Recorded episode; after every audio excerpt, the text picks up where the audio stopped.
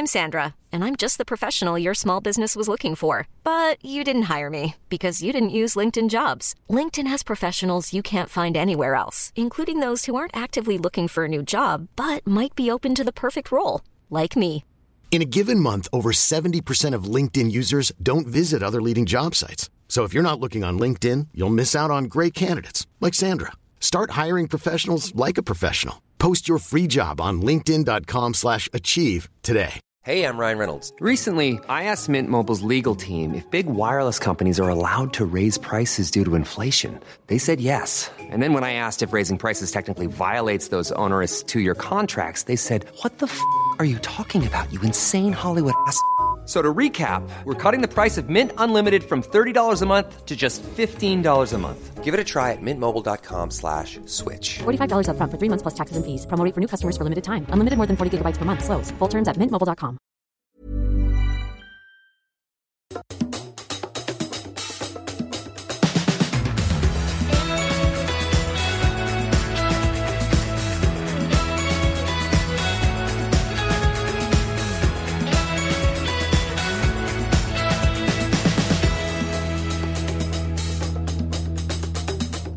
Hej och välkomna tillbaka till eh, Vinpratarna. Är det del 61? Nej, ingen aning faktiskt. Jag tror det är börjar- 61. Det kan vara 61 eller det kan vara 62. Men det kan vara, 60 har vi i alla fall gjort. Vi vi säger att det, jag tror att det är 60. Mm. Välkomna. dåligt, att- dåligt att, inte, att inte ha koll på det. Hur är läget? Ja, men det är bra tack. Det är bra. Hur är det själv? Det känns jäkligt bra alltså. Ja. Mm. Detta är uppstart efter sommaren. Vårt första, vårt förs, vår Höst. första episod. Ja, exakt. exakt. Och nu är det hårda, hårda tider, att säga, bråda tider. Vi, Vi har ju börjat plugga. plugga. Mm. Det sa vi tillsammans i kör.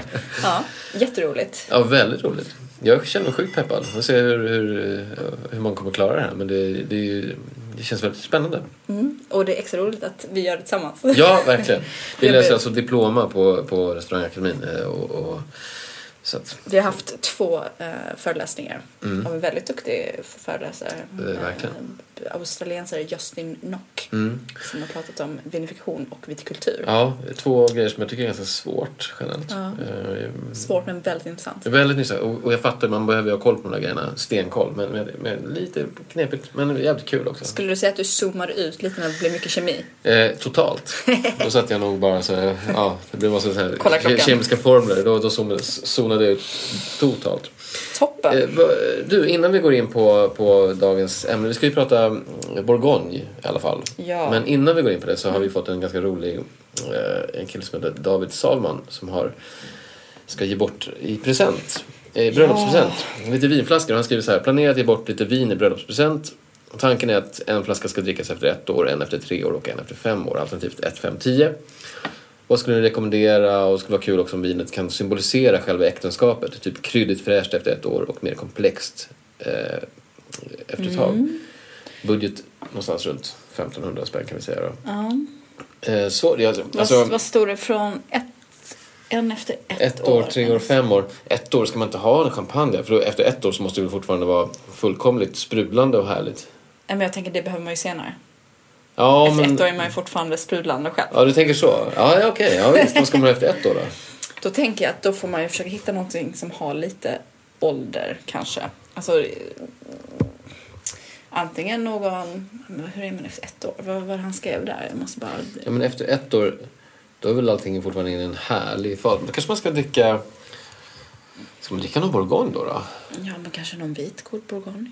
Ja, Det beror lite på när man gifter sig.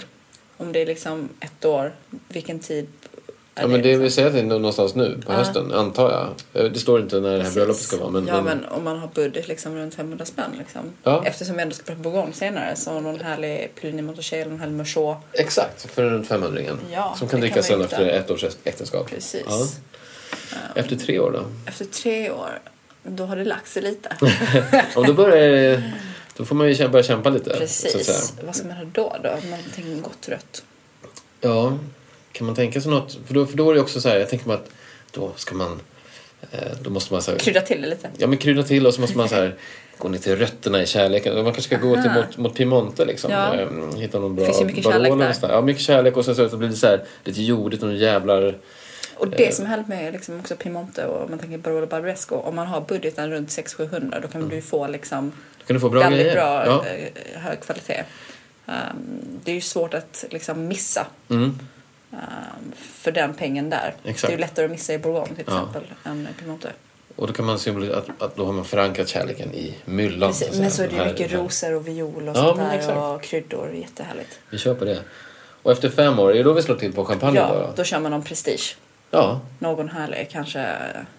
Eller någon roséchampagne. jag menar roséchampagne är Ja, trevligt. alltså kanske William Döds kanske. En av Ja. personlig favorit. Men, du, men, men, Den men, är eh, ganska pricey. men man kanske kan köpa en, vad tror du om köpa alltså någon mer va- vanlig? För vi har ju, vi har ju talat oss varma för det här att köpa mer så men att säga, standard Stand- bruttchampagner också som så sparar dem. Alltså någon, någon Bollinger eller något, liknande. Ja. Det finns ju, alltså, Eller din favorit, vilken du pratar om? Eh, Heidsieck har ju du snackat en, en Charles. Rosé. Mm. Där har vi det. Där har vi det. Det är så gräddigt och, och sen med Och lite den- ålder så blir det Den kommer ju bli ljuvlig om fem år. Ja. Ja. David, där har du våra... Li- Lite, i alla fall riktlinjer. Exakt. Om Exakt. du vill ha mer specifikt så får du Maila igen. Eller igen.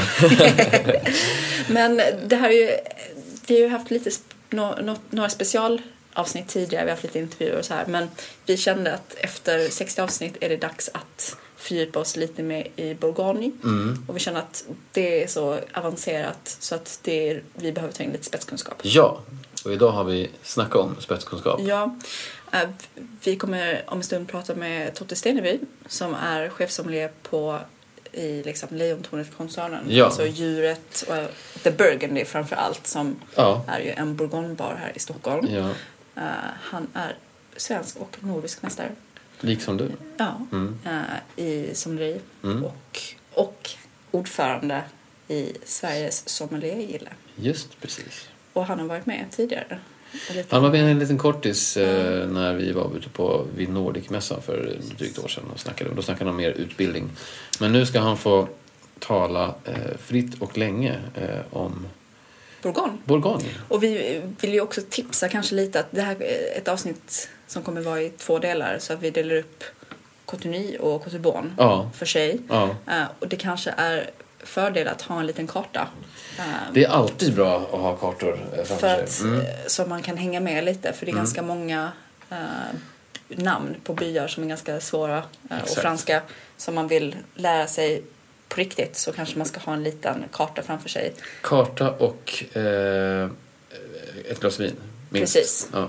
Eh, Gärna två eller tre. Och vi är väldigt glada att ha gjort de här avsnitten. Och eh, Ja, superkul och väldigt, väldigt roligt att ha Totte med. Det är kul, alltid kul med, med, med spetskompetens som man själv inte besitter. precis. Eh, Så jag tycker vi kastar oss in i denna Bourgogne-resa. Ha så trevligt. Och skål! Skål!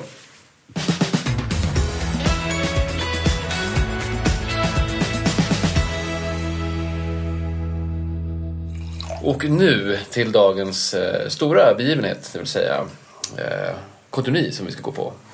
Och också läge att introducera lite mer ordentligt dagens gäst också. Gästpratare, Totte Steneby. Välkommen! Tack. Välkommen. Berätta, vem är du? Kan vi, får vi kalla dig Bourgogne-specialist? Eh, ja, det, det kan man få kalla. Fast det låter kanske lite väl smalt. Men. Kon- Exakt. ja, nej, det vet jag inte. Expert. Nej, det låter Ja. fel. Jag känner, Jag känner, expert. jag känner många som kan mer om Bourgogne Vi säger konnässör. Men ehm, jag är sommelier. Eh, vi sitter ju på vinbaren The Burgundy. Som ligger i Gamla stan. Som hör till restaurang Djuret. Eh, och Publiologi och Tweedbaren och sådär. Så det, vi kan kalla det för Lejontornet-koncernen. Just det. För det låg en restaurang här förut, eh, fram tills för 5-6 år sedan. Som hette Lejontornet. Ja. Som var en rätt känd restaurang i Stockholm. Funnits sedan mitten på 80-talet. Och nu finns det då massa andra restauranger, barer, vinbarer eh, och sådär i, i samma hus. Ja. Och det är här man hittar dig till vardags så att säga. Eh, ja, Ja. det kan man säga. Det, eh, när jag började jobba här så var det främst för att driva vinbaren The Burgundy. Mm. Och anledningen till att det blev så att vi startade den ungefär samtidigt som det dök upp massa andra vinbarer i samma hoods här. Liksom. Ja, det är ju, det är det ju, det är ju fem, sex vinbarer på fem minuters promenadavstånd. Trevligt. Så, så vi kände att det var kul att göra någon, en nischad grej. Ehm, och Daniel visste att jag reser mycket till Bourgogne och Daniel vi- Crespi. Daniel, Daniel För Crespi precis, som som, som driver, känner hela, driver hela det huset. Eh, som får att gå runt. Eh, eller omkull eller eh, eh, så, tyckte han att vi gör en bourgogne bara. Ja. Vi, Smalt och väldigt kul. gör- Ja, det är smalt. Men det är få, få vinregioner i världen. Bourgogne nu ska vi prata om Cotonou idag då. Och, eh, och sen vidare med Cote d'Ivoire. Bourgogne är mycket större än det. Och det är få vindistrikt tror jag i världen som erbjuder liksom diversitet på det sätt som Bourgogne gör. Med så få variabler Ja. det finns. Det är väldigt få druvsorter. Det är ganska få, få jordmåner och så vidare. Men det är liksom... Det är väl det som också är så himla fascinerande med att, att du bara kan på så några hundra meters avstånd, så kan som, så, eller knappt ens det, så kan vinerna skilja sig extremt mycket åt. Trots att de ligger nästan så här stängsel mot stängsel, gårdarna. Det känns ju som en region som när folk börjar läsa om vin att man tycker det är liksom överväldigande och mystiskt och svårt och jättelånga namn. Man och... blir livrädd. Ja, inte livrädd men det är så himla mystiskt. Det är väl det som gör det liksom spännande. Man, man, man förstår det inte i början. Man behöver läsa och man behöver resa dit. Och... Men Jag, jag blir nog livrädd för att det är så många, så många namn att hålla reda på. Det är så många liksom så här små plättar här. Alltså det är, ju- det är så, så, så upphugget och så, så, det är så ja, jäkla mycket att hålla reda på helt enkelt. Ja, det är ju, jag brukar säga att Bourgogne är egentligen väldigt, väldigt enkelt. För att det är, eller om man snackar om Côte d'Or då, som är en av dem. Bourgogne är indelat i fem, fem huvudsakliga delar kan man säga. Eh, det är Chablis i norr och sen är det Côte d'Or och så söder om det så kommer Chalonnaise och sen Macon och sen Beaujolais då, som ju är liksom lite grann en annan grej kan man säga. Ehm, och sen så egentligen så finns det ju som en, en väldigt eh, utspridd del mellan Chablis och Côte d'Or också med små vingårdar liksom runt här var. Och Côte d'Or som vi pratar om idag, och den norra delen Cotonou. Eh, men hela Côte d'Or egentligen så kan man säga det är en, en lång kalkstenssluttning. Eller en lång radda med kalkstenskullar i princip. Och så växer det Pinot Noir Chardonnay där. Ja. Så, man, så, så länge man har förstått det då har man liksom kommit ganska långt. Det är liksom, det är liksom det fundamentala när, när, när det handlar om Men, Bourgogne. men för lyssnarna som inte vet, liksom, var är vi på kartan? Ja, bara- så det är... Eh, Bourgogne ligger på en sluttning som är som en, en dalsänka mellan det som kallas, man kan säga den liksom lite nordliga, nordöstra delen av någonting som heter Massif Central som är som en, en låg bergskedja som går liksom rakt genom hela Frankrike ungefär och slutar slutar ungefär där Loire- Loirefloden börjar kan man säga. Så på östra sidan om den Eh, så blir det som en dalsänka som fortsätter hela vägen ner bort till Jurabergen som är liksom början på Alperna kan man säga. Eller bort åt det hållet där Schweiz ligger. Så det, om man är lite så eh, geografiskt bevandrad i Frankrike så ligger det Côte ligger mellan, ligger söder om Dijon. Rakt söderut. Och resten av Bourgogne fortsätter hela vägen ner till Lyon. Okej. Så det är mellan Dijon och Lyon. Det är egentligen en, alltså, enkelt kan man säga, det är en rak motorväg som går där igenom och det här ligger på, på västsidan om den. Hur lång är den här sträckan egentligen? Hur långt, hur, hur långt, hur långt Ja, jag, vet, jag vet inte hur långt det är hela vägen ner dit. Det är, det är några mil. Men eh, Côte d'Or är väl 6-7 mil eller något Ja. sånt där. Som, som gjort för, för, för en liten Aning bil- mer kanske, en biltur kanske. Men innan vi går in på liksom mer Bourgogne-detaljer. Hur kommer det sig att du har liksom nischat, nischat det lite? Eller att du har liksom, det här är ditt favoritområde. Fanns det någon speciell anledning eller något speciellt vin som liksom fick dig att bli mer Bourgogne-intresserad än någon annan region? Det var så här när jag började som sommelier. Eh, när liksom examinerade som sommelier. För 7-8 år sedan. Då var liksom Bourgogne det som var på väg in. Eh, det hade dykt upp ett par nya importörer som kom med spännande producenter. Och Bourgogne blev liksom lite coolt och det är så lätt att lära, alltså när man läser på, eftersom det finns otroligt mycket namn, otroligt mycket producenter och vingårdar och så här. Så läser man på lite grann så där så kan man liksom börja namedroppa lite grejer. Så, här. så att Jag tror att f- kanske var det också som fick, som fick sommelier att börja tycka att det var lite coolt. Eh, För det är svårt. Ja, Jo men lite för, Jo, jo, men vad för att det är svårt. Och, när, och så när jag började liksom 2007, 2008 och 9 och 10 sådär. Det enda alla drack var Bourgogne.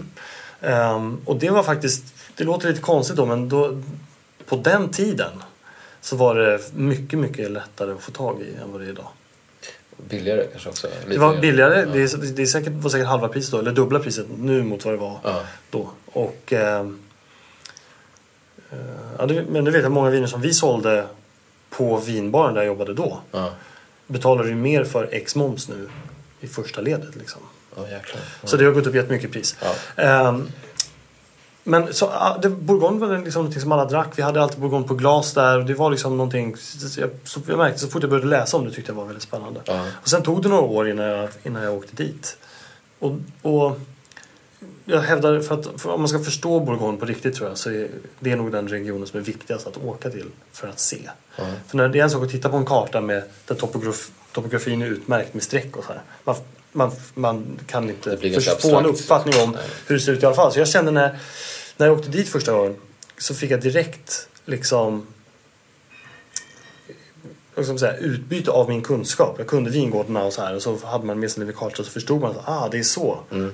Okej, den där är mycket flackare än den där som är brant. Det är därför den smakar så och skillnaden. Och så man ser, det, det tar inte lång tid. Jag tror att åker du en bilresa hyfsat långsamt från säg Dijon ner till Beaune eller vidare ner så att du gör hela Côte. Så när du kommer ner dit så förstår du utan att någon egentligen säger till dig vilka vingårdar som är bättre än de andra. Ja. För att det är så, man ser det så Det är tydligt. tydligt. Vad spännande. Det är ju sjukt kul alltså. Det är fascinerande. Ja, och sen eh, ja, lämpade så för grejer jag gjorde. Jag var lite inblandad i liksom, en wienerport eller kompisars wienerport och så här som åkte mycket dit. Så blev det att jag åkte mycket dit. Ja. Kan vi också bara prata lite kort om, jag vet att vi har varit inne på det i något tidigare avsnitt sådär, men just att, att det är så många små, att det är så uppstyckat. Alltså de här, eh, de här gamla eh, ar, arvslagarna. Så Ja. det, är inte, det är inte helt unikt för, för Bourgogne, men, men det är ju ändå ett, ett, ja, ett ganska extremt exempel på, på just det här. Ja, så det är ju den, efter franska revolutionen och allt sånt där så Napoleon eh, införde en, en lag för att man inte skulle kunna donera sina tillgångar till kyrkan. Han, han gillade ju inte kyrkan så mycket så man kan, för, att, för att motverka att eh, man testamenterade bort grejer till Ja. kyrkan och sådär så delas all, allt arv i lika delar neråt. Ehm, så det finns ju, jag kan säga, äger du ett vineri så finns det ju två sätt att göra det på. Antingen så gör du vineriet till ett företag och så delas, så företaget äger vingårdarna. Och så delas det här företaget upp i lika delar. Men vingårdarna är i samma ägo fortfarande. Ja, just det. Bara att det är fler som äger det här företaget. Det är ju en rätt modern grej att göra på och så, så har det ju absolut inte funkat i Bourgogne fram tills rätt nyligen. Så där har man ju ägt vingårdarna som Ja. jordbrukare. Och då har du säg fem hektar fördelat på fem olika vingårdar. Då har jag en, fem enhektars vingårdar. Så får du två barn. Ja, då, då, då har du helt plötsligt två personer som har fem halvhektars vingårdar. Och så får de fyra barn var. Så då är det helt plötsligt, åt, då är det helt Ja, plötsligt åtta personer. I, efter Ja. två generationer så är det åtta personer som delar på de här fem, fem hektaren som har en ägo förut.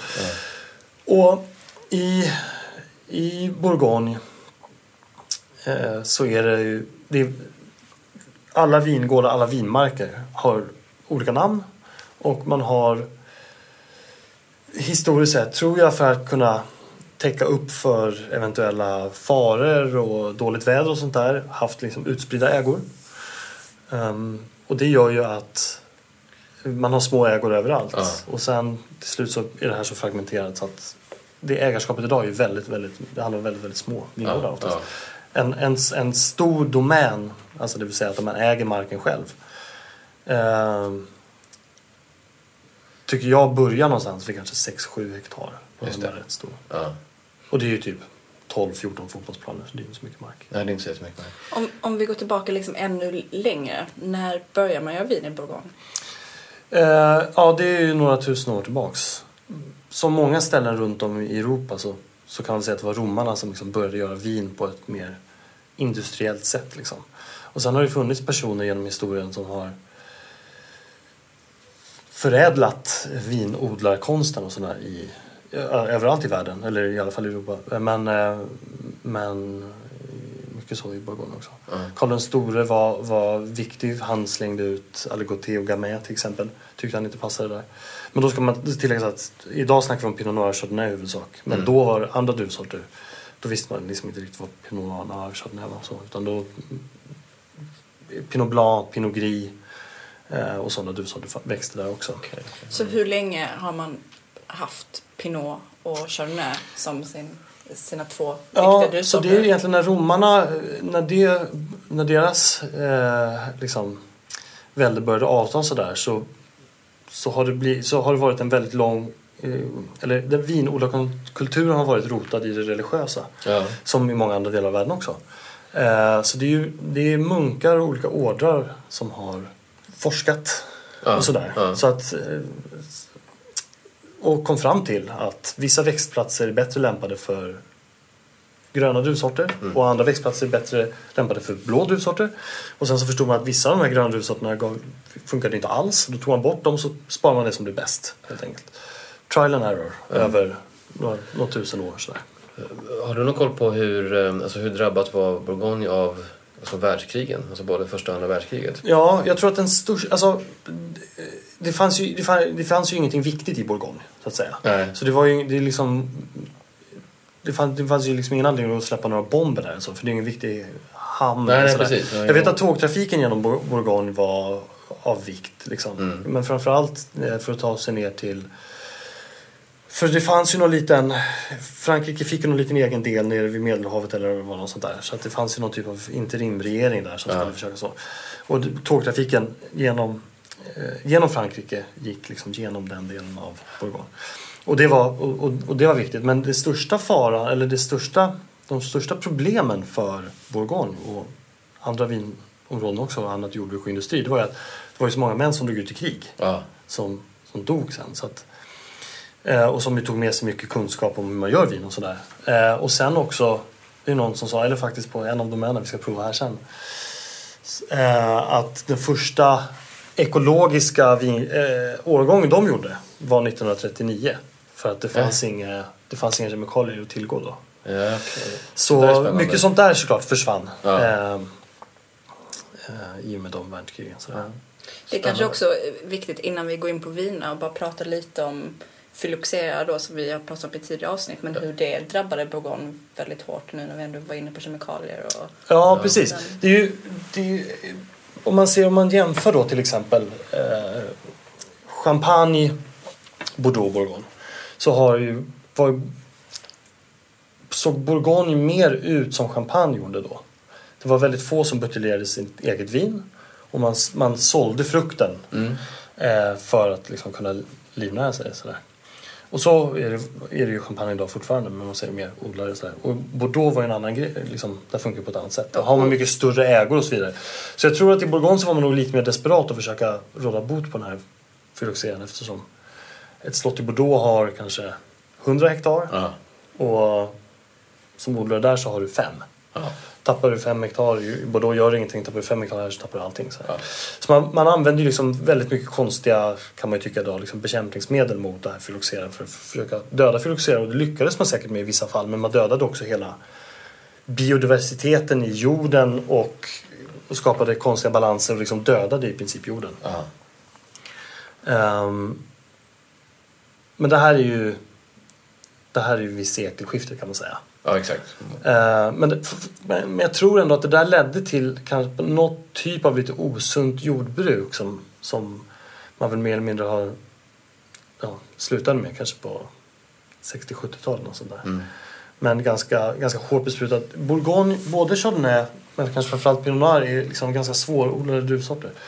Tunt skal vilket gör att den, det är lätt för röta att få fäste där och det är sådär. Och i ett sånt kan man säga, vädermässigt och klimatmässigt lite svårt att göra vin i Bourgogne. Ja. Eh, Det är ju en av storheterna med vinerna sen men gör då att man kan spruta massa grejer på druvorna som gör att de blir skyddade. Och det där har man gjort i ganska stor utsträckning förut. Ja, Det är väl det som mer kallas för konventionellt jordbruk idag. Att man, just man, man liksom skyddar sin skörd.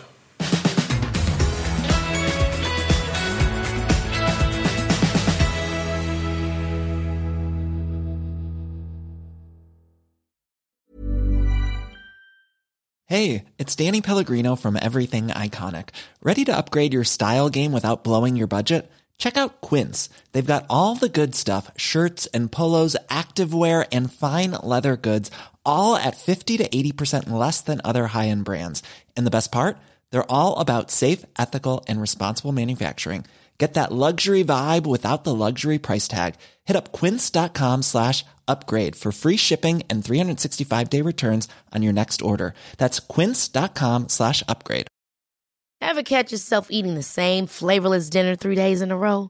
Dreaming of something better? Well, HelloFresh is your guilt-free dream come true, baby. It's me, Kiki Palmer. Let's wake up those taste buds with hot, juicy pecan-crusted chicken or garlic butter shrimp scampi. Mm. Hello Fresh. Stop dreaming of all the delicious possibilities and dig in at HelloFresh.com. Let's get this dinner party started.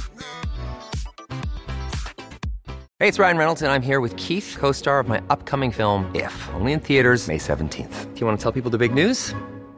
All right, I'll do it. Sign up now and you'll get unlimited for $15 a month and six months of Paramount Plus Essential Plan on us. Mintmobile.com slash switch. Upfront payment of $45 equivalent to $15 per month. Unlimited over 40 gigabytes per month. Face lower speeds. Videos at 480p. Active Mint customers by 531.24 get six months of Paramount Plus Essential Plan. Auto renews after six months. Offer ends May 31st, 2024. Separate Paramount Plus registration required. Terms and conditions apply if rated PG. Låt oss börja. Eh, första vinet som vi häller här. Totte, Mm. vill du börja berätta lite om? Ja, så det är, idag pratar vi om Cotonui. Yes. Och Cotonui då är, eh, består av några byar, eller kommuner om man vill. Ehm, som går då, ligger som ett kan man säga, pärlband från norr till söder. Ehm, och första vinet här ligger ungefär mitt i kan man säga. Det kommer från en by som heter Chambol-Musigny. Chambol-Musigny kan man säga generellt sett är känt för att göra eleganta, aningen femininare viner. När du jämfört säger med- feminina, vad, vad menar du då? Ja, det är inte, det är inte jag som har, som har myntat det här utan det är generellt sett så säger man det. Att det är Vad menar man? att de är aningen mer eteriska, parfymerade, i mer som man tänker kanske femininare, lag, rosor etc. Flickor Liksom röd frukt. Ehm, och har liksom en silkig textur och sådär. Medan grannkommunen som då ligger eh, precis norr om Morez Saint-Denis är känd för kan man säga, det motsatta uttrycket. Istället för det yppiga frukten och blommor och sådär så snackar vi mer Krydda. kryddor, lite mörkare kryddor. Det kan vara lite mer påtagliga tanniner, lite fylligare struktur och liksom lite mer vad säger man, imposing alltså. Sådär. Ehm, men det här i alla fall, vinet kommer från Chambol Musigny. Och det här är, utan att prata om vinets kvaliteter, det kommer från en vingård, en vinmark som heter La Combe d'Orvaux. Och det är en intressant vinmark för att den täcker, förutom generisk bourgogne, då, hela appellationshierarkin i bourgogne. Okej. Det, det, det finns så här, i Bourgogne så är det vinmarken som är klassificerad. Så att allting som ligger inom Bourgognes gränser får du sälja som en flaska vin där det står Bourgogne på. Bourgogne röd eller Bourgogne vit. Bourgogne rouge, Bourgogne blanc. Nu för tiden får man även skriva ut Pinot Noir är på.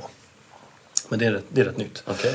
Ehm, sen finns det då ett gäng kommuner, eller byar, som anses ha mark som är, som är liksom bättre än bara generisk bourgogne. De har ett uttryck och en generell kvalitetsnivå som är högre än den här bourgognemarken. I, i Côte d'Or är det ganska enkelt för det går en väg som heter D974 som går rakt igenom som är landsväg. Eh, och på västersi- västra sidan av den, den är liksom lagd i, i botten på sluttningen kan man säga. Så väster om den ligger alla byar. Och på andra sidan så kan den marken kan vara en del rent byråkratiskt av byn. Men där är marken så platt, så lite för tung jordmån, så där är det i princip bara generisk som man säger, Okej, bourgogne. okej. Bourgogne, blanc, bourgogne vin röd. Så de här byarna då anses vara, ha mark som är liksom lite bättre. Då får de sätta ut sitt namn på etiketten, den här byn. Som i det här fallet Chambol Musigny. Sen finns det 500 drygt vingårdar, vinmarker, runt om i Bourgogne som anses vara ännu bättre. Och de vinmarkerna, eller delar av de här vinmarkerna anses vara ännu bättre, kallas då för Premier Cru. Alltså första kry på den franska. Ehm, men inte nog med det utan det finns 30-talet vinmarker som anses vara ännu bättre, exceptionella, de allra, allra bästa. Och de kallas för Grand Cru. Och då är det här en vinmark som, i det här fallet, från den här producenten, Perrominot, Chambol Musigny La Combe d'Orvaux Premier Cru. En Premier Cru. Ja. Men den här vinmarken är rätt lång och smal eh, och ligger på en sluttning och går liksom lite uppifrån och ner. Och den, den delen som är längst upp och längst in, nästan in i skogen, är bara Chambol Musigny La Combe d'Orvaux. Inte Premier Cru. Okej, okej. Mm. Då säger man Chambol Musigny Village. Ja. Och den delen som ligger liksom lite längre ner och har liksom lite en annan exponering är La d'Orvaux rent byråkratiskt men tillhör en Grand Cru som heter Musigny. Och då heter de bara Musigny. För det här appellationssystemet med Grand Cru och Premier Cru och så, det är någonting som man införde kan man säga, på 30-talet när man införde hela appellationssystemet i Frankrike. Så innan det så var vingårdarna kända bara, egentligen sen kan man säga sedan 1855 när det kom en bok eh, som klassificerade dem som Tête de Cuvée Ja. och så vidare, och sådär som den bästa. Så La Combe d'Orvaux var då erkänt som en vingård som hade en, en bra del, en jättebra del och en superduperbra del. Men sen har den där jätte, jätte superduperbra delen, Combe d'Orvaux nu, då blivit inkorporerad i Grand Cru eh, appellationen Grand Cru Musigny. Ja, okej. Kan låta lite komplicerat men det här är då från Premier Cru-delen Ja. av Men hierarkin, man delar upp det fram, framförallt liksom exponering. Det, man kan säga att det är en, eh, en utvärdering av den potentiella kvaliteten som viner från den här marken har. Så i det här fallet så blir det rätt tydligt. För där, man tittar på vingården tänker man så här. Det där där uppe är inte lika bra som det här här nere. Nej. Men för 728 år sedan när man döpte hela den här marken då hade det förmodligen en, en ägare kanske bara som ägde den här delen. Eh, och det fanns inte Grand Cru, det fanns inte Premier Cru, det fanns ingenting. Han eller hon eller de som ägde det, de märkte kanske att druvorna där uppe har mycket, de mognar på ett annat sätt och det är mycket svårare för dem att mogna där uppe än här nere. Ehm, och om, om de sålde sina druvor då kanske de sålde dem där nere för mer. Just det. Så den hetat La Combe d'Orvaux hela tiden. Men när, sen den ligger och anses vara så bra som Grand Cru och ligger i anslutning till de andra vingårdarna som sen då har blivit Le Musigny Grand Cru. Så då inkorporerade man den delen också. Det står även här Grand du Bourgogne Ja. på, på några flaskor. Det kan man ju se även på, på flaskor som inte har Premier Cru eller Grand Cru-klass. Ja, absolut. Vad- det kan du se på... det fritt, så? Grand de Bourgogne får stå på vad som helst. Som kommer Det- från Bourgogne, ska Ja, tilläggas. ja, men exakt. Ja, Men men, det, det betyder betyder, egentligen nej, det ingenting. betyder ingenting. Nej. Det betyder att det är ett stort vin från Bourgogne, men, men det, det är det inte. Eller kan man sätta ut man känner Det står Grand Vin de Bordeaux på alla Bordeaux också. Så Ja, exakt, Det är exakt. lite så ja. marknadsföring. Men eh, man har valt bort det från framsidsetiketten på det här vinet. Vilket Ja. det tycker jag är lite konstigt. Ja. Ehm, Ska vi prova det? Vi Gör det.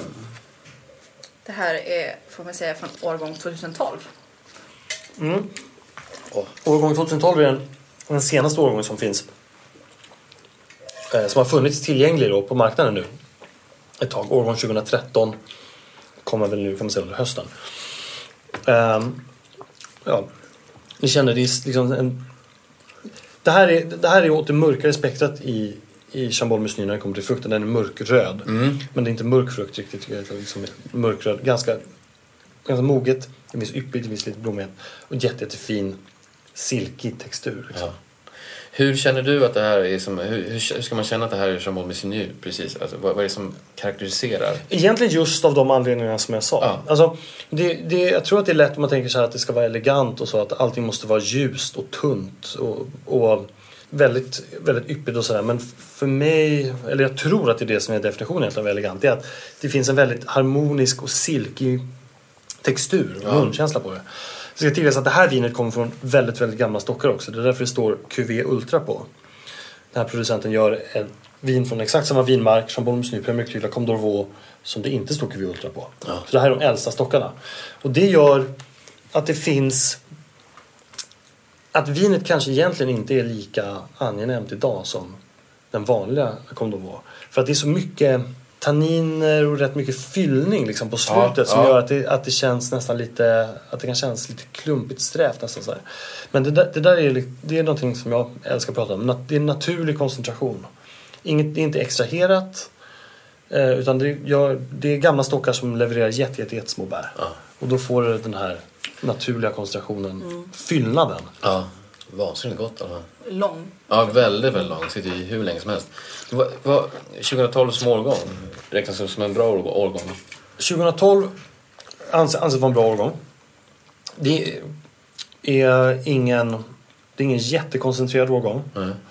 Eh, och möj... Jag är inget jättefan av den, ska jag säga.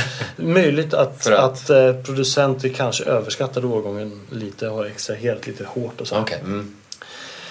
Eh, det är en årgång som jag i, som, i dagsläget bygger väldigt mycket på yppig, yppig härlig, charmig frukt. Och så var det redan för, för två år sedan när man provade från fat. Väldigt yppigt och härligt och sådär. Och då vet jag, jag pratade med några som verkligen får kalla sig Bourgogne-experter. Som, som i sin entusiasm, och jag var väldigt entusiastisk över årgången då också. Men jämförde den med kanske 2010 som är, Som är en, en, en av de bästa, bästa årgångarna på väldigt, väldigt lång tid. Eh, fast bara med lite mer yppig charm och sådär. Men när man provar dem i flaska tycker att det finns det här yppiga. Och det är en fräsch årgång så det är inte yppigt som 2007 till exempel. Där det, där det var yppigt och härligt och fruktigt. Låg koncentration men liksom ingen förkör. De flesta 2012 har rätt mycket förkör. Men det är en årgång som bygger på väldigt mycket frukt, yppighet och ska konsumeras, ja, som man säger på brittiskt term, så medium, medium term. Mid- midterm. Midterm. Ingenting att spara jättelänge. Nej. Om vi ska försöka vara lite pe- pedagogiska eftersom det här är ett ganska svårt ämne eh, och börja liksom längst norrut eh, där man producerar vin för att jämföra liksom Ja. lite olika byar. Så det är så här, eh, när man, så fort man lämnar Dijon så kommer man ut i lite förorter och de förorterna har lite, lite vingårdar planterade. Ehm, men det är egentligen den första byn som man kommer till av, av någon liksom större kvalitetsmässig och kvantitetsmässig vikt heter eh, Marsanet. Ehm, och det är en producent som heter Bruno Claire, eller egentligen hans farföräldrar, eh, Domaine Claire Dau, som gjorde den byn känd för att man gör väldigt gott rosévin därifrån. Vi har provat det i tidigare avsnitt, Okej. Marsanet. Marsanel rosé. Eh, och det håller med, det är, det är ett jättegott rosévin. Om man ser till appellationen så kanske en av de bästa appellationerna för rosévin i, i Frankrike. Eh, man gör också rött och vitt därifrån. Duktiga producenter gör jättehärliga eh, liksom, bourgogneviner med riktig karaktär, riktig bourgogne-karaktär. Och det finns också de som har lärt sig att göra från inte så bra lägen och sådär lite mer kommersiella, fruktdrivna, enkla eh, viner. Men eh, definitivt någonting att, att leta efter. Framförallt rosé, och Marsanel rosé. Nästa by eh, söderut heter Fissa. Fix, Fix, in. fixin. Fixin. Fixin. Fissa. Fixin. Som är väl kvalitetsmässigt eh, ett snäpp högre. Det är en av, min, av, av alla de här byarna som finns som är, o, som är lite okända och som inte Ja. är så här, inte så häftiga. Är nog Fissa min favorit ska jag tro. Okej, så det är Eh, för det är de, efter. bäst, de bästa Fissanvinerna kan du jämföra med, med bra viner från grannbyn söderut som är, som är mycket, mycket kändare och anses vara mycket, mycket bättre i kvalitet också. Man kan få Eh, ganska mycket för man får, pengarna. mycket, ja, man får mycket för pengarna. Eh, Fissin är jättebilligt. Det finns några vin, vingårdar, fyra stycken tror jag. Ehm, men som ändå är av hyfsat storlek så att det inte är så jättesvårt att få tag i. Nej, och det är bra pris och gott. Mm. Fissin. Sen kommer vi då till den i Cotonui, vingårdsmässigt största byn. Som heter Chevry-Chambertin. Och är den enda byn som har villagemark, alltså vinmark klassad som Chevy-Chambertin och inte Bourgogne på fel sida vägen. Ja, okej. På den Breder ut, breder ut sig rätt mycket. Och det kommer av att, eh, som jag sa så är, ju Bourgogne är uppdelat, det är massa kullar som ligger på rad. Kan man säga. Eller om man vill förenkla, en lång sluttning. Och de här kullarna då, om man tänker sig ett, ett, en, ett ägg som man delar på mitten eller en tennisboll som man delar på mitten. Så har du så kan du odla vingårdar liksom, inte runt hela men säg runt kanske, om man tänker sig från klockan två till klockan åtta. Eller Ja. nio ungefär om man tänker så. Om så Ja. Man lägger den liksom om tolv är rakt norrut. Ja. Ehm, och de där, allt det där ger ju olika typer av exponering mot solen. Och ju högre upp och så här på sluttningen det ligger. Men de här, alla de här kullarna är formade av eh, massa smältis som låg. Det var permafrost och det var glaciärer och grejer i mitten av Frankrike. Som sen smälter ner och formade alla de här. Och då finns det då på vissa ställen spår av de här eh, alla de här döda skaldjuren och grejer som för, för väldigt, väldigt länge sedan så var Frankrike ett tropiskt hav. Med massa skaldjur, massa skaldjur som dog och bildade massa kalkstenar överallt. Och det är det som, som är liksom det fundamentala i jordmånen här idag. Så det här to- tog de här eh, glaciärerna och så här för väldigt länge sedan med sig. Och i Chevy-Chambertin, så ligger, om man tittar på en karta så ser man att det är två kullar och mellan de kullarna så ligger byn. Men den här, det sedimentet som, som liksom eh, smältvattnet tog med sig rin, rinner väldigt, väldigt långt ut på andra sidan vägen. För vägen fanns ju givetvis inte där då. Eh, inga människor heller. Har inte alltid 74 legat där? Så, så därför har Chambertin en rätt stor del av då vingårdar klassade som Chevy Chambertin på den sidan. Men de kan ju ha namn också som vi kommer märka när vi kommer till nästa vin sen också. Att de vingårdarna har ju ett namn. Chevy Chambertin, eh, det finns flera Grand Cruer här i. Eh, byn hette något annat förut men så bytte man namn till Chevry, eller man, den hette Chevry och någonting annat. Chevry och Chambertin. Så man la till den bästa vingården i byn till sitt namn. Och sen följde alla andra byar efter egentligen. Så Chambol Musigny hette Chambol tidigare. Och den bästa vinmarken har vi pratat om, Le Musigny. Så det blev Chambol Musigny. Så det är ganska lätt att komma ihåg. Om man liksom bara, Chevy Chambertin, så vet man Så att vet man ska man är- beställa en riktigt god flaska så bara, men ta en flaska Chambertin. Det är jättebra. Det kan man göra, precis. Ja. Eh, Det här här knep. Älskar det. ta en flaska ja, tips kan vara då att be om att titta på fråga om priset först innan du beställer en flaska Chambertin eller, eller en flaska Montrachet. Då kan man bara säga, men jag menar det. Eh, men Chevy Chambertin i alla fall har, har flera Grand Cruer som ligger ihop. Alla Grand Cru heter någonting med Chambertin. Och Premier Cruer som omgärdar Grand Cruerna. Eh, och sen så finns på ena kullen och på den lite nordligare kullen så finns det jättemånga fina Premier Cruer bara men ingen Grand Cru. Uh, Chevy Chambertin ger ganska, eh, man kan säga, det är också rätt maskulina, lite mörkare, fylligare, aningen jordigare kanske. Ehm, inte riktigt med samma samma krydda som man kan få lite längre söderut och inte samma kan man säga eh, yppighet eller blommighet utan lite mer jordigare, lite mer sådär. Inte rustika men de är liksom bastanta på den sättet i Chevy Chambertin. Uh, sen mellan då Chevy Chambertin och Chambol Musigny som jag nämnde lite, lite kort, Moret Saint-Denis. Uh, eh, ligger fem Grand Cru i Moret Saint-Denis. Um, och det är de är ganska fylliga, kralliga, kryddiga, aningen sträva. Allt det här då i kontexten Pinot Noir ska vi säga. Ja. Så att, eh, Skulle du säga att det är lite svårare appellation? Om man inte har druckit så mycket Bourgogne och kanske vill börja någonstans. Ja, kanske inte det är nej. den appellationen man ska börja med. nej, det, det tror jag inte. Och Moret Saint-Denis är mindre än ja, både Chambol och Chevry och Von Romanet som kommer till sen och Nuit Saint-Georges. Så det, det är inte det lättaste att hitta heller. Ehm, men det, fin- det finns väldigt, väldigt mycket goda viner som kommer från, Chevy Chambol, eller från, från Moret Saint-Denis. Men har väl kanske lite oförskämt tråkigt rykte tycker jag. Okej. Alltså, det, finns, det finns ingen riktig sex appeal i namnet Moret Saint-Denis. Tycker jag. Ehm, på samma sätt som Chambol Musigny till exempel. Och sen kommer vi till... Chambol. Sen kommer vi till Chambol Musigny. Ja. Chambol Musigny har två Grand Cruer. En Grand Cru som delas lite grann med Moret Saint-Denis. Eh, Det är Grand Cru Bon Mar som ligger i norr och Le Musigny i söder. Och det är två Grand Cruer som... Det, här, det är samma sak här. att det, är två, det här är två olika kullar. Moret Saint-Denis ligger bara på en kulle. Och det är den kullen som Chevy Chambertin slutar med. Som blir Moret Saint-Denis och sen slutar i Chambol Musigny. Och Grand Cru Bon Mar. Och sen så går det upp i en dalgång och där ligger byn Chambol. Och sen så kommer nästa kulle. För de som inte har varit där, man måste förstå att det är väldigt små avstånd. Det är väldigt, ja, det är väldigt små avstånd. Det är väldigt enkelt att bila från by till by. Ja. Det tar liksom en kvart, inte ens det. Nej, man kör landsväg och Bån som ligger i mitten då, så du kör upp från Bån till Chevy-Chambertin norr på den här landsvägen. Nu har de faktiskt satt upp fartkameror och 90 grejer. Nu tar det lite längre tid. Och eh, ett nytt övergångsställe och rödlyse. Men Kameror så modernt. eh, och är det inte för mycket trafik så tar det ungefär en halvtimme att köra upp dit. Så det är ju Ja.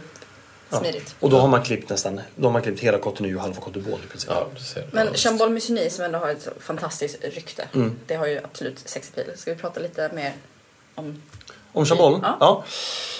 Det är två Grand Cruer som sagt och alla byar som har Grand Cruer eh, får eh, automatiskt kan man säga, högre, högre status och som ett bättre namn. Eh, eftersom det finns vingårdar där som är bra.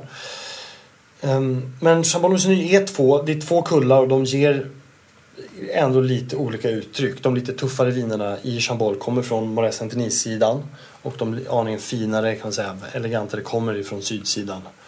Ehm, det finns några jättekända Premier Cryer här i. Den mest kända heter Les Amoureuses. ehm, som Det är- förälskade. De förälskade. Och är, ligger vägg i vägg med Le Musigny. Den stora skillnaden mellan de två vingårdarna skulle jag säga är jordmånen. Musigny En sån vinmark, du åker förbi den så ser du på en gång att det här är, det där måste vara fantastiskt. Ja.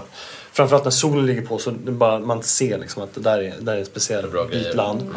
Ehm, och Amorös har en aning annan exponering. Det, man förstod rätt tidigt att när man planterade allt det här att små skillnader i, i exponering eller hur, hur sluttningen är bruten och så här kan ge enorma skillnader på vinet. Musigny Les Amoureuses är ganska, ganska tydligt sånt exempel, eller ett bra exempel där Musigny är kan vara liksom väldigt liksom mörk, jordig, spännande, mycket lager, mörkare sådär. Och Les Amoureuses är nästan tvärtom. Väldigt ljus och liksom nästan parfymerad och yppig sådär i stilen. Nu när vi eh, pratar om Cotonui framförallt så är det Pinot Noir. Men Mhm. det är kanske lite spännande just med Musigny eftersom de planterar även i Mm. Chardonnay. Så då är det så här, varje, varje Grand Cru är sin egen appellation. Så om ni som lyssnar sitter hemma med en, med en flaska franskt vin så kollar ni på den så kommer ni se att det förmodligen står, om ni inte bara har massa lantvin, Vin de France hemma och så här. Men så står, kommer det stå appellation kontroller på. Och Bourgogne är en appellation. Varje by som har sitt, eh, får sätta ut sitt eget namn, är en egen appellation. Inom varje by så finns det en appellation för Premier Cru. Det vill säga att du kan blanda viner från de olika vingårdarna som är klassade som Premier Cru och skriva till exempel Chambon Musigny Premier Cru utan något namn. Ja. Eller om du hittar på ett namn på cuvén. På vinet. Ja. Fiction Chambon. Musigny Premier Cru Cuvée Vinpratarna. Ja. Till exempel. Bra idé. Perfekt, bra idé. Vi åker. Eh, men tar du från en Premier Cru så är det samma appellation. Fortfarande Chambon Musigny Premier Cru men då får du sätta ut namnet på den specifika vinmarken. Varje Grand Cru är sin egen appellation. Så du kan inte blanda två Grand Cruer och skriva Bourgogne Grand Cru.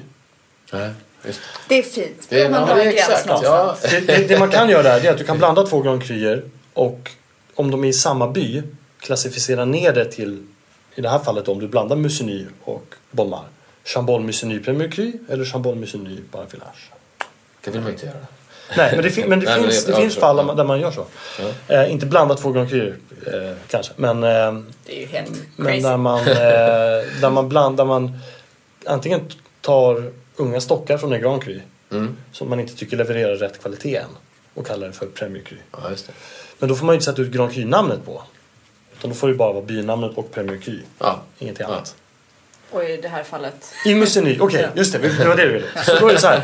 Då finns, då finns det två Grand Cruer i, i hela Bourgogne där du får göra både rött och vitt. För det är ju så här, varje sån här appellation har ju bestämmelser för vilken druva som får planteras, vilken färg det ska vara på vinet, hur mycket alkohol det ska vara, när du får skörda. Eh, ja, sen så givetvis de geografiska bestämmelserna för det här, hur du ska ta hand om din vinranka under växtsäsongen hur, och så vidare. Eh, och alla de här reglerna finns ju för att vinet i slutändan ska bli så bra som möjligt. Musigny är en av två Grand Cruer i Bourgogne där du får göra både rött och vitt. Okej. Men i dagsläget... Vilken är den andra?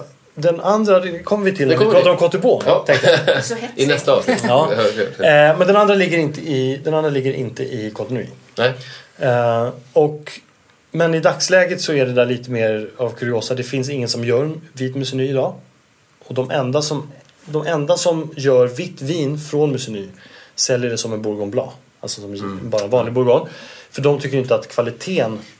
Här har ett exempel. De kan göra Grand Cru. De får, de får kalla det för Musigny eller Musigny Blanc. Men de väljer att inte göra det för de tycker inte kvaliteten är där än. Så de kallar det bara för vanlig Bourgogne. Ja, Sen kostar, ska man säga, sen kostar flaskan typ 1000, 1200, 1500 spänn. Ja. Så det är ju, den, de prissätter den ju inte som en Bourgogne Blanc. Som, inte som en Grand Cru heller, men någonstans mittemellan. Jag tycker Ja. det är fint. Ja, men det är ändå... Ja, jag kan också uppskatta det faktiskt. Ska vi hälla vin nummer två? ja, och medan du gör det så kan jag berätta då Vart vi hamnar. att vi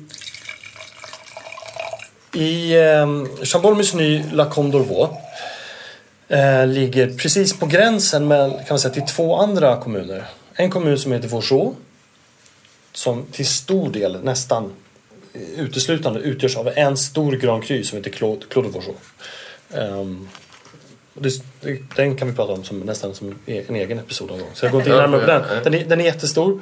Eh, 50 hektar med ungefär 80 delägare. Så ni förstår själva, kvaliteten därifrån är väldigt, ja. väldigt ojämn. Man hittar ofta någon Clovershaw på Systembolaget. Av, ja. det, det, finns så mycket. Det finns jättemycket ja. Clovershaw Ovanför Clovershaw så ligger Musigny och La Combe d'Orvaux. Ja. liksom sträcker sig rakt västerut där. Okay. Men också rakt söderut från La Combe d'Orvaux så ligger det en liten vinmark som heter Anorvaux. Och Anorvaux är precis som, som det här uppdelad fast bara i två delar. Hälften är Premier Cru och hälften är Grand Cru. Mm. Och då är det en del av den Grand Cru som heter Echezeaux. Ah, okay. Vilket då osökt för oss in på den byn som ligger, som Echezeaux eh, ligger i, i alla fall rent vintekniskt ligger i, som heter Vaughan Romanée. Ja.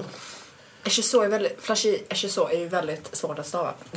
Echezeaux ja. Eh, så, så det är så här, vinerna från kommunen Flashy Echezeaux som ju då har tagit, som hette Flashy tidigare, som tog namnet Echezeaux för att det är mesta, har ingen egen appellation utan de vinerna säljs som de två Grand som finns där, Echezeaux, Grans Echezeaux. Eh, de Premier Cruerna som finns säljs som Vauxhall Romanée Premier Cru mm. och Village-vinerna säljs som Vauxhall Romanée Village. Mm. Så Echezeaux har ingen egen De har lite free card kan man säga. Ja. Um, Vauxhall Romanée är, kan man säga, den, den kvalitativa kärnan för all Pinot Noir-odling i hela världen. Ja. För rött vin. Det finns ingenstans i världen där man odlar Pinot Noir på det här sättet. Där det är så lite av marken som inte håller någon god kvalitet. Eller det finns, det finns ingen del av vår romané som inte är i princip jättebra och uppåt. Liksom. Ja lite grann mot...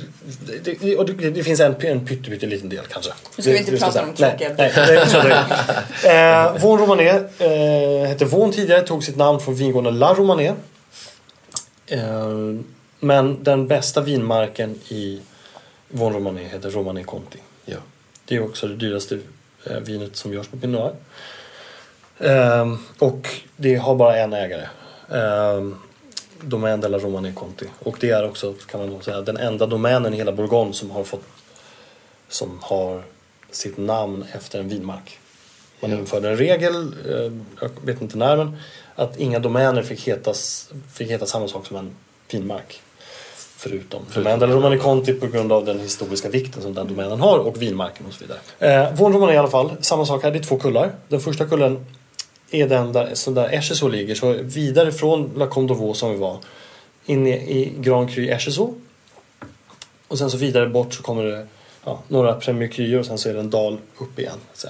Mm. Och det som händer med vingårdarna som ligger vid en sån här dal eh, La Combe d'Orvaux ligger liksom lite också kan man säga uppe i en dal. Så här, det är att de utsätts för vind, oftast sval vind på ett annat sätt än vingårdar mm. som liksom ligger lite liksom, har en mer östlig exponering. Så vilket gör att de kanske mognar aningen senare för att de eh, blir svalare så där. kan få aningen tjockare skal för att de, de vindpinas och så vidare. Eh, så, ja, så egentligen två kullar där också. Eh, den norra kullen, Von Romané, med, med alla namn i Von Romané är liksom kända. Det finns 14 Premier Så det är Premier som ligger runt omkring där. Honor Vaux, Rouge, eh, kanske de minst kända premiärerna där. Men de andra, Le Beaumont, Brûlé och så vidare. Ja, hör till liksom de mest eftertraktade eh, bourgognevinerna som ja. finns. Det känns ju som Bourgogne eh, som region är ju väldigt producentdominerat. Alltså, det kan ju vara en producent som äger fantastisk mark och gör skräpvin. I princip. Har du några liksom favoriter? Eller det är klart du har favoriter i Vaughan. Är det någon du vill ge en liten shoutout? Just i Vaughan Romanée? Mm. Det är ju det är så att man får välja liksom fem producenter, fem Pinot Noir-producenter i världen som man liksom skulle få dricka resten. Så, så är det typ fem från Von Romané kan man säga. um, det är väl eh, det är fånigt kanske att sitta och prata om de mest kända bara. Uh, Domaine Leroy, Domaine Romani Conti, Comte Chebelair och så vidare. Men kvaliteten som de producerar är det i princip ingen som kommer i närheten av. Um, Så kostar det därefter också. Ja, jo. Men det är ju, ja, det- det, är med, kanske Smakar det? Ja, smakar det kostar det. Visst. Men det man kan säga att generellt sett för Bour- Bourgogne så det behöver inte kosta. Alltså det behöver inte vara dyrt. Romane Conti och sånt där, givetvis, det är alltid jätte, jättedyrt.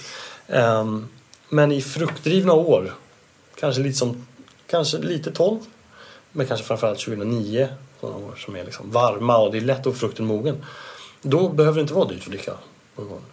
Och drick, köp Fissin eller Cottenu Village Ja, eller så, så kommer du hitta jätte, jättegoda viner. ja. Som ändå erbjuder en, en, en burgundisk typicitet så att säga. De smakar inget annat än bourgogne. Men på ett bra sätt. Just Så de har inte omogna tanniner och är gröna och stjälpiga och sura. Liksom. Vad är det vi provar nu då? Så nu provar vi eh, Von Romané Village kommun, men från en vinmark som heter Les Chalandins. Så det här är en Lieu alltså? Så det här, jag, eh, jag, brukar, jag brukar använda, man kan använda ordet Lieu men för mig så är mer Lieu en del av en, någonting större. Så till exempel Lieu använder jag på eh, när man snackar om Echeso som är delat i 11 olika delar, 11 Lieu eh, Det här är, det är väl en Lieu von Romané kan man säga, men det här är ju en vinmark i, i en, egen, en egen vinmark. Så Lieu är en del av en del? Ja, ungefär kan man säga. Förenklat. Så man, man pratar mer om klimat, som olika klimat runt omkring. Ja. Så det här då, vinmarken eller klimat, eh, heter Les Chalandins. Och i Von Romané så ligger i princip alla villagemarker eh, mellan Grand Cru eller Premier Cruerna och vägen. Ja. Så liksom, det första det, i botten på sluttningen. Och sen finns det några som ligger på toppen också. Men, eh, så den här ligger nedanför byn. Eh, så det skillnaden som blir i jordmån är att du får en rikare, tyngre jordmån längre ner. Därför att vatten rinner neråt så det samlas med vatten där nere. Och ju högre upp så har du oftast kargare jordmån, eh, mindre toppjord vilket ger lite viner med lättare kropp och lite Ja. mer parfym. Och längre ner i backen ska det ge lite mer kropp och lite mindre parfym och sådär. Uh, det här kommer från en producent som heter. Um, en domän som heter Chacacheux. Kanske är ett känt namn i, i byn sedan länge. Det finns, han har någon kusin och sånt där som är vin också. Ehm, jag skulle säga att det är en, en, en rätt traditionell producent. Ehm, Och när du, om du bara beskriver domän, vad det betyder? ja, domän, det betyder att man äger sin egen mark. I princip kan man säga. Ehm, det, finns, det finns olika typer av hyresavtal och så. Det kan, vi kan gå in på det sen. Men, eh, domän betyder att man brukar jorden själv i alla fall. Man köper det vill säga inte druvor eller must eller vin. Exakt, exakt. Ta hand om druvan Ja. själv. Ja. Så får man i Chalon där från årgång 2008. Så lite ålder, det är kul. Så, ja. precis, så lite ålder och 2008 är en... Eh, när den kom var säga, till skillnad från 2012. Och 08 är en rätt tuff årgång. Det är mycket, ganska mycket syra, det är tanninerna kan vara lite stökiga och ganska lätt i kroppen. Det vill säga ingenting som egentligen charmerar den vanliga drickan. Sådär. Nej. Och var väl, kan jag tycka också, både svårköpt och lite svårsålt. Fast vi gillar ju 2008. Men vi. 2008 kom runt på ett jättefint på sätt. Och 2008 är ingen årgång som är färdig att dricka än. Den är sju år gammal bara så viner på den här nivån är väl liksom fine att börja dricka men uppåt i hierarkin tycker jag man ska vänta. Ehm, och är en sann burgundisk årgång tycker jag. Det finns ingen yppig söt frukt utan det här bygger mer på naturlig koncentration och syra och tanniner och allt det där växer ihop sen och bildar en mognad sötma som kommer liksom växa ut i mer komplexitet och så vidare när vinet mognar. För tanken med Bourgogne är inte att man ska sitta och pimpla 2012 nu eller 2009 för den delen eller så utan för att förstå vad Pinot Noir är. Varför kostar Bourgogne av bättre snitt 500 kronor? Ja. 50 000 kronor? 100 000 kronor på auktion. Det är därför, därför att man får inte ut det om man dricker ungt. Du, du, man måste vänta tills Måste vinet har ha mognat. För att i den här frukten och strukturen i Bourgogne så finns det så mycket instängd komplexitet och Ja. potential. Och lagrar du en flaska Bourgogne rätt och öppnar den sen när det här vinet har börjat att mogna så får man ut någonting som inte går att jämföra med den unga primärfrukten som finns. Just det. Man måste ha tålamod och veta när man ska dricka sina Ja, viner. ja. För det är ju det värsta man vet om man öppnar en flaska som man bara mm, nu borde det vara perfekt och sen bara känner man ah, den är inte riktigt där. Ehm, så att man Lite sorgligt. kan försöka köpa liksom fler av samma vin om man kan och kan få tag på. Ja. Så man kan följa utvecklingen. Det är väl det roligaste. Köp alltid lådvis med Latache. Ja. Jag tänkte, jag ångra dig tänkte kanske inte gör det. Frisär Ja, nej, men det, precis, det tycker jag också. Och, och fördelen med sådana apparationer som man säger har lägre, lägre potentiell kvalitet och så inte lika lagringsdugliga betyder inte att de inte kommer utvecklas jättefint. Det betyder mer att det kommer gå fortare. Ja. Så vi- det här, är, ja, men, det här vinet tycker jag det har börjat öppna upp sig lite grann. Mm. Doften. Och det finns en liten sån aning kryddighet och så någonting som man får liksom ofta i vår Det är någon typ av buljong, grönsaksbuljong, lite spännande sådär. För lite så svart te. Du Svart, brukar ja, hitta svart te eller lite svamp. Liksom och sånt där. lite, lite trattisar på det här. Ja, Lite trattisar på det här. Nej men det är ju väldigt, nu är det ju väldigt olika årgångar på Chambollen och Von Romanen men den här är ju lite grinigare. Mm. Och det, men det har, mer, det ska jag säga, har definitivt mer med årgången att göra. Men det finns ett sug i finishen. Som är, det, det, det här är vin hög syra och det här vinet kommer alltid ha hög syra. Det kommer inte liksom försvinna på något sånt sätt. Men syran kommer mjukna lite. Och det finns tillräckligt mycket substans här i finishen. För att, för att det här ska kunna lagras ännu mer. Liksom. Ja. Så det, 08 är liksom en, det är en syrlig årgång. Men eh, Skitgott ju. Om man nu ändå vill dricka den i den här, det här stadiet. Ska vi bara nämna några lite så härliga regionala rätter? Någonting som, man, någonting som du tycker är härligt? Och, Ja, det som... Så, ehm, det håller på att bli bättre men tyvärr så är kvaliteten på vinerna i Bourgogne ehm, avsevärt mycket bättre än kvaliteten på maten på restaurangerna där. Men det, så, ju enklare man käkar desto bättre blir det kan man säga.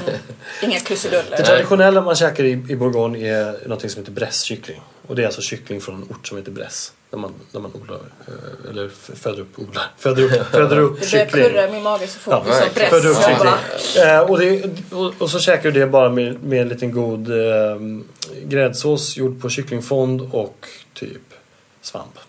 Och lite sån rostad potatis. Så det, det, och, det, och, och, ja, och det som är bra med, det, med den rätten tror jag, eller kanske anledningen till att det är så poppis där, är att det går lika bra att dricka vit bourgogne som röd bourgogne till. Ja. Moget eller ungt spelar ingen roll. Ja, man käkar lite, om man ska säga liksom sådär slankare vita viner så käkar man ju någonting som heter Chambon Paisé till som är egentligen en terrine på, på fläsk och persilja bara och gelé. Ehm, Allt det här kan man göra själv ju. hemma. ja, det är, ja. Men ehm, ja, egentligen så ju enklare. Men svamp är någonting som är väldigt bra till alla viner. Men så, murklor kanske lite Ja. så. Det är ju perfekt säsong också. Ja, det är bra Vi har ju så. goda svenska kycklingar. Mhm. ja, Om man inte får tag i press. Och bra svamp.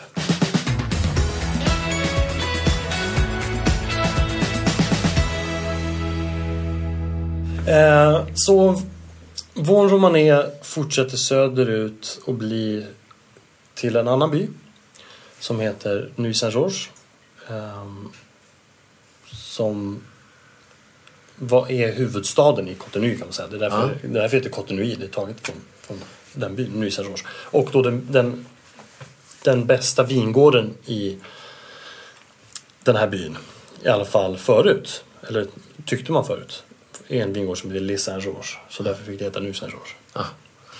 Det börjar bli lite logiskt. Jag börjar Ja. förstå det. Mm. Ja, ja. Precis. Breaking it down. ja, verkligen. Och det här är en by eh, som är indelad i, man kan säga att den är indelad i tre delar. Det är det riktiga Nuit Saint-Georges. Norr om byn som vetter mot Von Romané. Söder om byn. Som är liksom kärnan av mitten av Saint-Georges. Och sen så finns den södra delen som är en annan, som är en eh, administrativt och politiskt en annan by. Ja. Men där, där vinerna ändå kallas eh, för eh, Saint-Georges. Här kan vi få lite vettig lunch också. Om man är ute och reser så åker man ner till George och käkar lunch. Ja absolut, det finns många trevliga restauranger där. Ja, vi, vi, vi öppnade väl precis en flaska här också men den var- visade sig vara korkad. Men, men vad, vad, kan vi berätta lite om det som vi skulle ha druckit? som vi inte gör nu? ehm, det här kommer från en domän som heter Henri Gouche. Som är, skulle jag säga, passar in på mer i traditionalistläget än någonting annat. Ja. Gör väldigt tuffa, lagringsdugliga viner. I sin ungdom kan vara fruktansvärt ocharmiga. Eh, mycket tannin och, men samtidigt väldigt mycket liksom, naturlig koncentration som väger upp allt det här. Tanken att de ska lagas jättelänge. Ja. Um, just det här är en årgång 2006 så jag tror att 05-06 ungefär så har de bytt stil lite grann och gör vinerna kanske aningen mer tillgängliga unga. Um, den här delen då, det här, det här är en Premier Cru igen. Ny Saint George har, har inga Grand Cru så Le, Le Saint George är en Premier Cru. Okej. Inga Grand Cru där. Le Prunière är en av de vingårdarna som ligger i, i mittensegmentet. Där ligger också Le Saint George och massa andra kända eh, vingårdar därifrån. Le Caille, Vaucrin och så vidare. Ehm, den delen av Ny Saint George kännetecknas av rätt mörk frukt. Man pratar om någonting som känns lite vilt i, i liksom frukten. Mer åt blå frukt eller liksom skog. Du går i skogen och, och plockar ja. frukt och det finns lite av den balsamiska, kanske ibland liksom gran, tallbär. Den och så. Liksom, kan ha lite kött, ja, nästan liksom viltkött. Och liksom så här, Mörkt och jordigt och så. Det finns väldigt många bra producenter. Det finns väldigt många bra producenter. Så Ny Saint George är den största stan i Cotonou. Den största byn. Det är väl ingen stad. Den största byn. Och det ligger många producenter där. Och det är en, det är en eh, tycker jag, är mycket underskattad appellation. Men också just för att generellt sett så är Ny Saint George ehm, om man säger att Henri Gouge är liksom benchmark Ny Saint George. Det är tufft och det är strävt och det är otillgängligt ungt. Det ska lagas jättelänge. Så är det är liksom så kommunen är lite grann.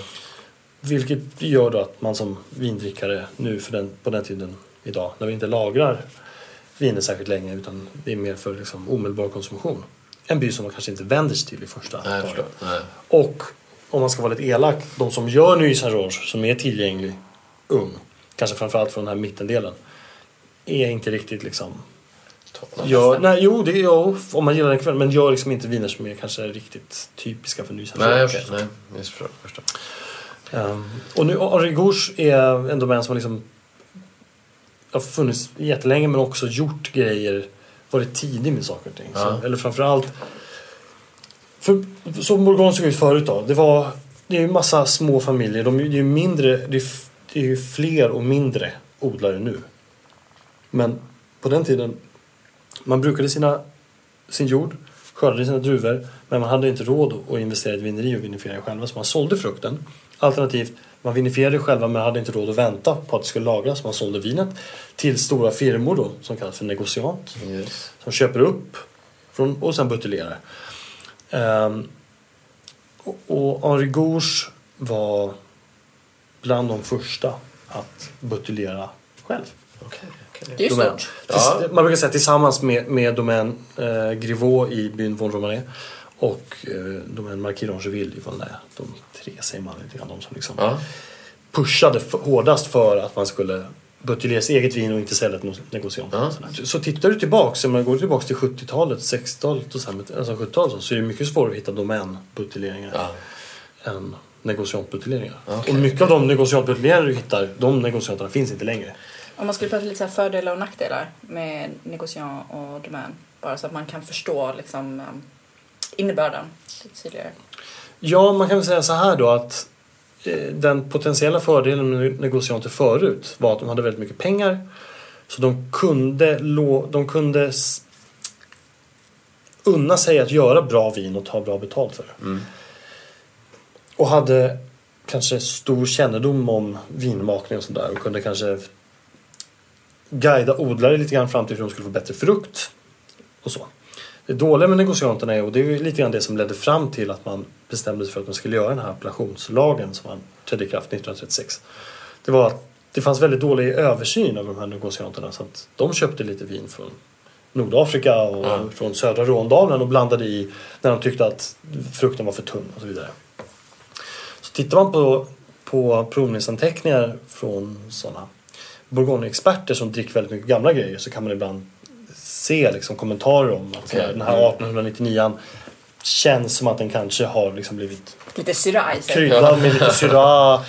Eh, fast mer tror jag med kanske grenache eller mourvèdre Ja. eller något sånt där från södra Rån som liksom ger mycket kallare frukt sådär.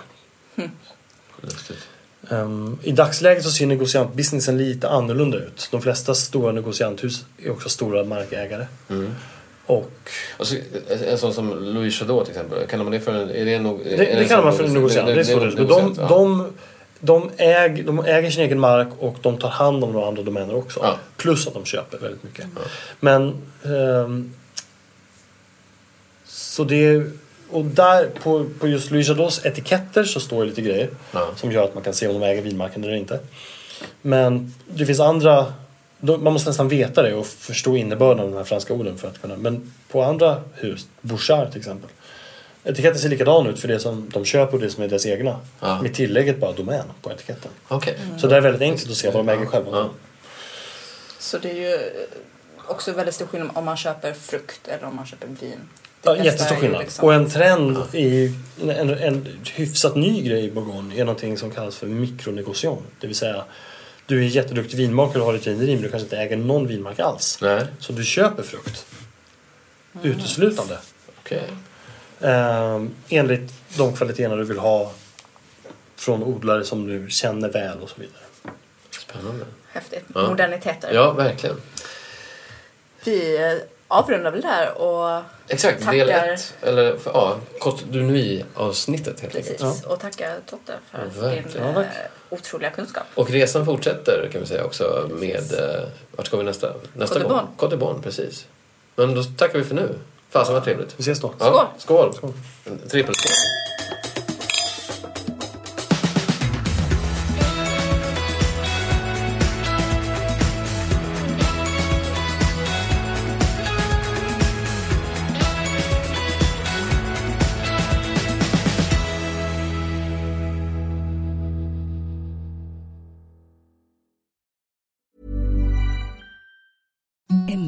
Softest sheets you've ever felt. Now imagine them getting even softer over time. That's what you'll feel with Bowl and Branch's organic cotton sheets. In a recent customer survey, 96% replied that Bowl and Branch sheets get softer with every wash. Start getting your best night's sleep in these sheets that get softer and softer for years to come. Try their sheets with a 30-night guarantee. Plus, get 15% off your first order at bowlandbranch.com. Code BUTTERY. Exclusions apply. See site for details. Ever catch yourself eating the same flavorless dinner three days in a row? Dreaming of something better? Well, HelloFresh is your guilt-free dream come true, baby. It's me, Kiki Palmer. Let's wake up those taste buds with hot, juicy pecan-crusted chicken or garlic butter shrimp scampi. Mm. Hello Fresh. Stop dreaming of all the delicious possibilities and dig in at HelloFresh.com. Let's get this dinner party started.